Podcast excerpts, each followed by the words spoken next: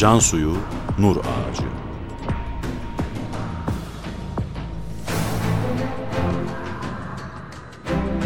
Metin Yusuf Ziya Özkan. Yöneten Ömer Parlak.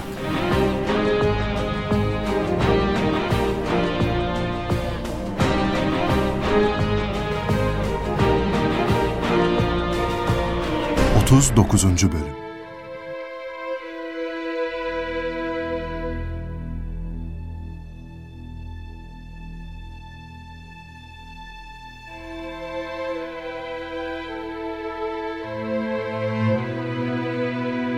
...1940 yılında Kastamonu'ya bir hapishane müdürü gelir.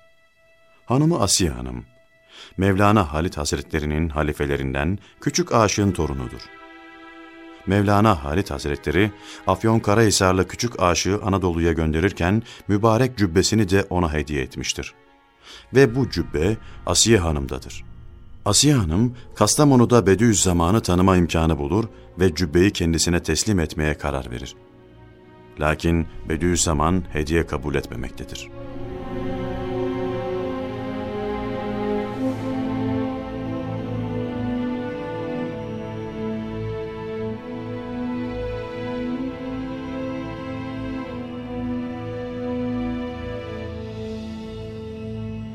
Mehmet Feyzi Efendi. Bu Mevlana Halit Hazretlerinin cübbesi ve sarığı. Birkaç gecedir rüyamda Hazreti görüyorum. Bana diyor ki, benim cübbemi Bediüzzaman'a teslim et. Anladım ki bu mübarek emanetin sahibi Bediüzzaman'dır. Bunu ona vermem lazım. Lakin o hediye kabul etmiyor. Ne yapsak? Nasıl yapsak? Bir teklif etsek. Belki kabul eder. Efendim bu sizindir veya sizin olsun desem? Ya kabul etmezse? İsterseniz bana verin. Ben bir yolunu, yöntemini araştırayım. Çok memnun olurum. Bu cübbeyi mukaddes bir emanet olarak hep muhafaza ettim. Yunan işgalinde bile koruyabildik. Kader işte. Burada sahibiyle karşılaştırdı bizi. Siz hizmetinize devam edin. Ben inşallah bir yolunu bulurum.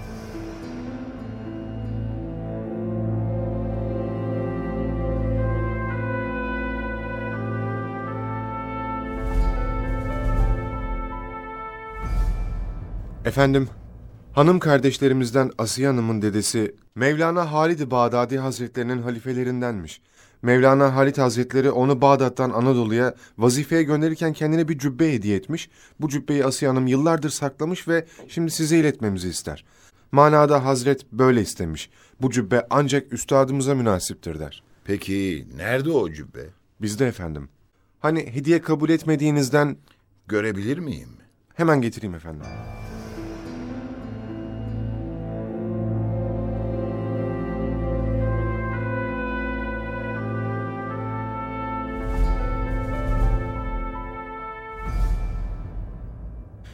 Evet.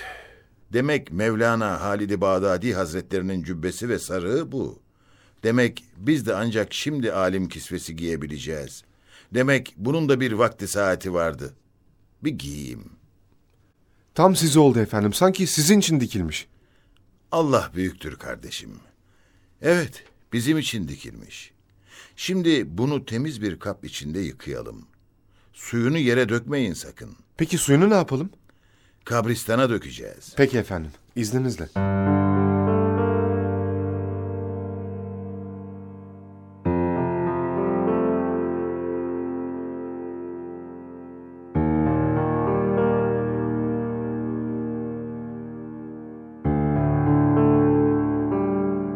Cübbeyi yıkadım. Suyunu kabristana döktüm ve üstada ben giydirdim. Üstad kendi öz malıymış gibi bu cübbeye sahip çıktı.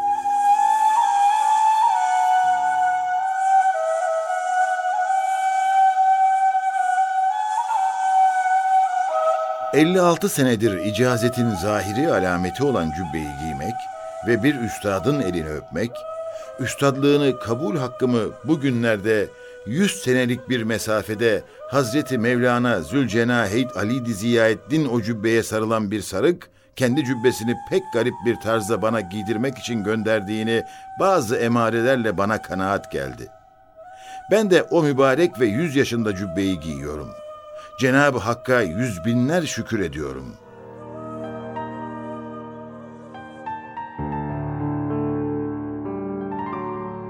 Bir gün üstadın yanına gitmiştim.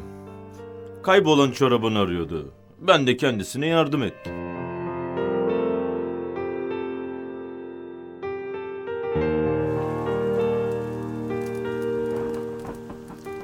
Kardeşim, ben çoraplarımı her yerde aradım. Hatta kibrit kutusunun içini bile aradım. Bazı meczup evliyalar var. Bana yardım edecekleri yerde benimle eğleşiyorlar.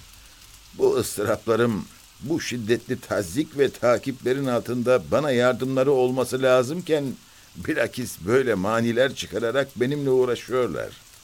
Allah Allah. Neredeler acaba? 500 banknot tazminat vermezlerse kabul etmeyeceğim. Bakmadığınız yer kalmadı değil mi efendim? Evet kalmadı. Ben en iyisi kalkıp abdest alayım. Namaz ve duaya sığınayım.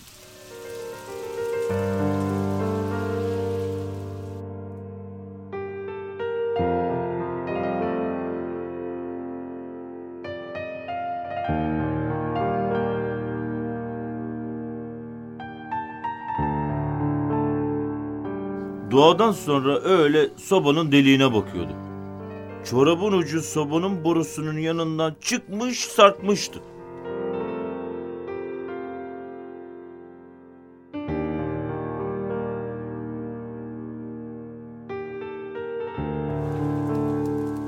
Bak şunların yaptığına. Çorabı nereye taşımışlar? Sübhanallah. Herhalde bunda da bir hikmet vardır. Ben alayım müsaade edersiniz. Dur dur dur. Ben bakayım. Eyvah. Biz buraya risale saklamışız yahu. Unutmuştuk. Bunları münasip ve daha iyi bir yere saklayalım. Müsaade edin efendim.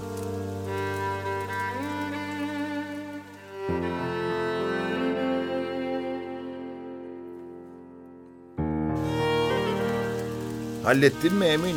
Hallettim efendim. Kim o? Yine ne var? Biziz biz.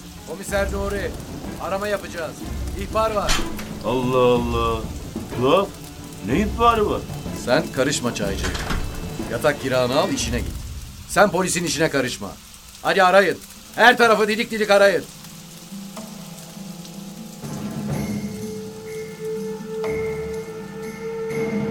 Aradılar ama hiçbir şey bulamadılar. Borudaki risaleleri oradan alıp başka yere saklamamız tam isabet olmuştu. Zabıt tutup çıktılar. Gerçekten de her işte bir hayır vardı.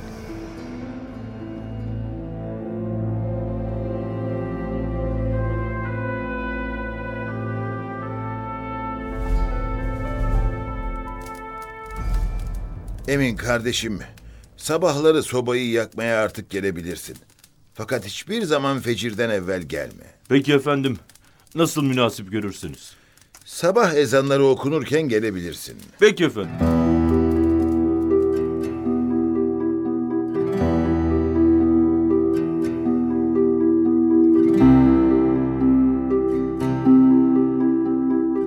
Bir gün her nasılsa ayın aydınlığına aldandım.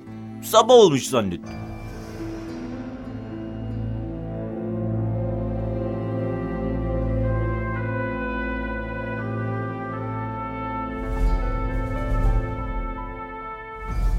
Eyvah! Sabah olmuş ya. Her taraf aydınlanmış. Oo, soğuk da maşallah pek müthiş. Oh, hemen gidip üstadın sobasını yakayım hemen.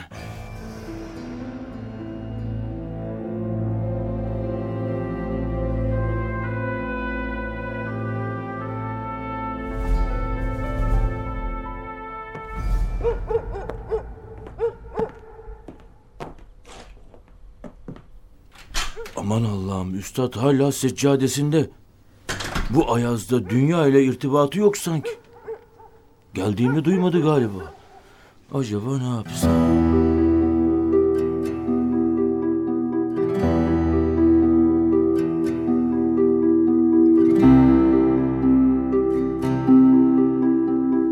Öylece kala kalmıştım. Tam bir buçuk saat o halde bekledikten sonra bir ara üstadın sesi duyuldu. Kambur, nasıl sözüme geldin mi? Allah Allah. Kambur da kim acaba? Ortalıkta görünen kimse de yok ama. Bismillahirrahmanirrahim. Emin, sen misin? Ee, evet e, benim efendim. Kardeşim, ben sana fecirden evvel gelme diye tembih etmemiş miydim? Çok, Niçin gel? Çok çok özür dilerim efendim. Ay ışığı beni yanılttı. Kasten gelmedim. Bir daha böyle bir şey yapmayacağım. Söz veriyorum. Sobayı da yakmışsın. Üşümüşsünüzdür dedim. Hadi, abdest tazeleyelim de namazı kılalım. Kılalım efendim.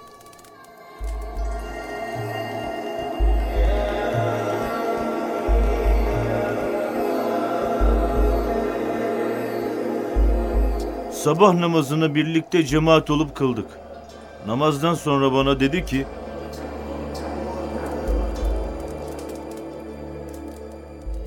Bak kardeşim, benim bir vaktim vardır.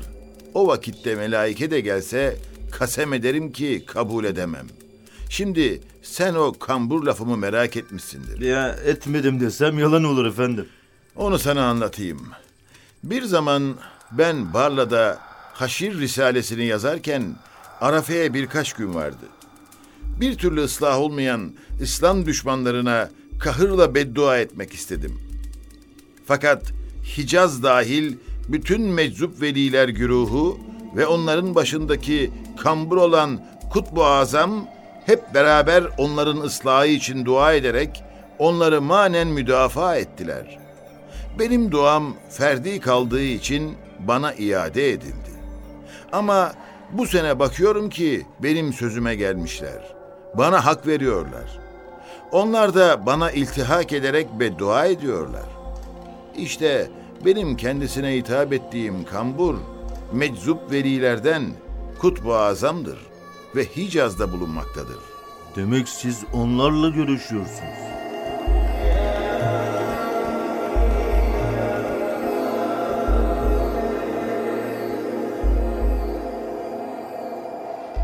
Bütün varlık insanın emrine verilir.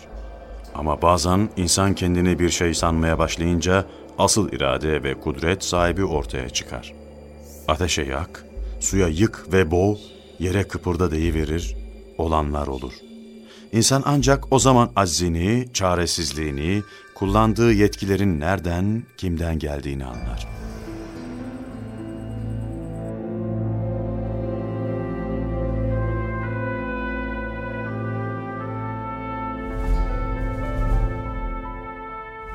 Hazreti Üstad'ın bu izahatından birkaç gün sonra Anadolu'da yer yer şiddetli zelzeleler oldu. Erzincan yıkıldı. Uzun köprü şiddetle sallanmıştı. Bütün Türkiye korku içinde kalmıştı.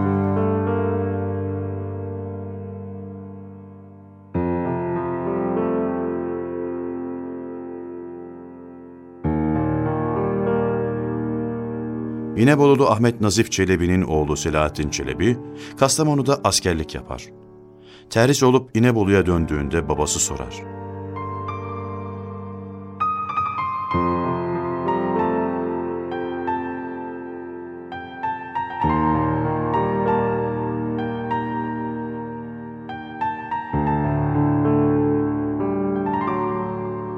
Kastamonu'da ne var ne yok oğlum?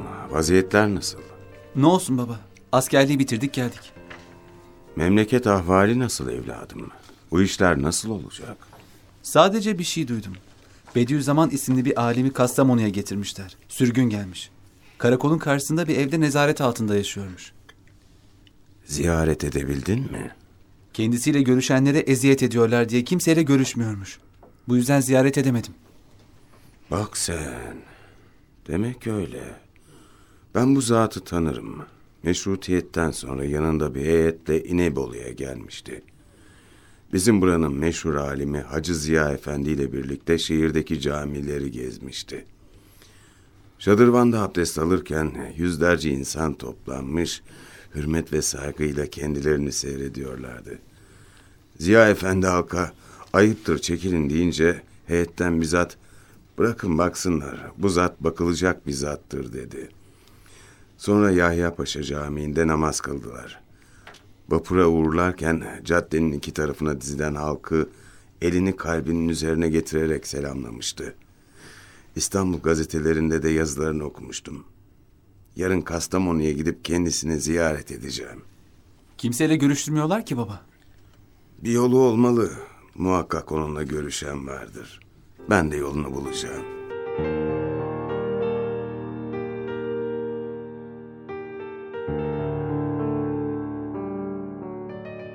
Babam Kastamonu'ya gitti geldi.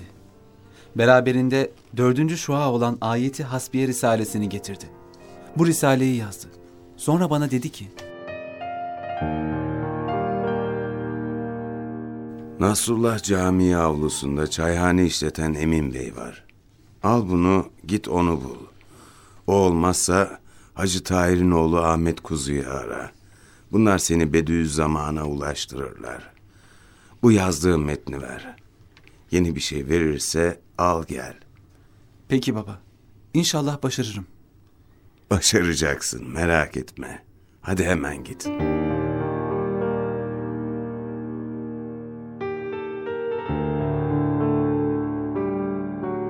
Ahmet Kuzu'nun oğlu Selahattin'le üstadın evine gittik.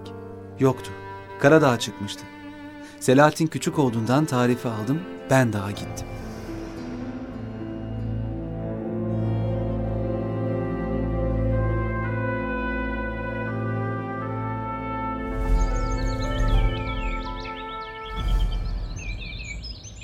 Şu tepenin zirvesinde ak giysiler içinde namaz kılan zat Bediüzzaman olmalı.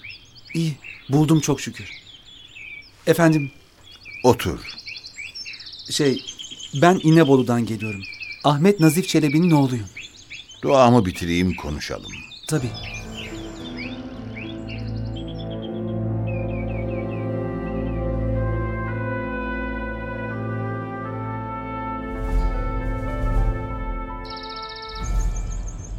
Sen hoş geldin kardeşim.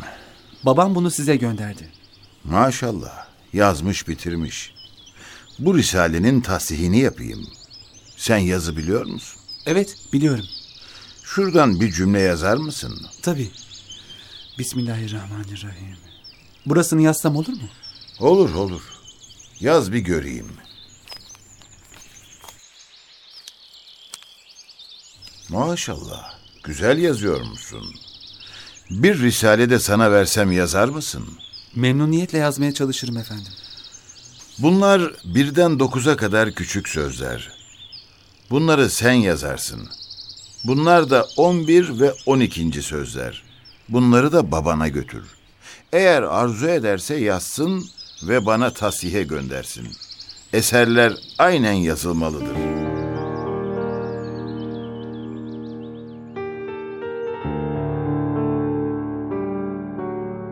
İşte Nur Risalelerinin İnebolu'ya girişi böyle oldu. Bu tarihten sonra İnebolu'da yüzlerce parmak nurları yazmaya başladı.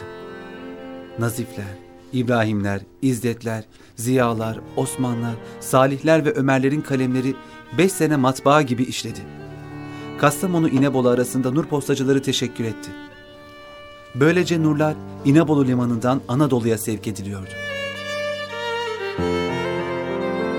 39. bölümün sonu.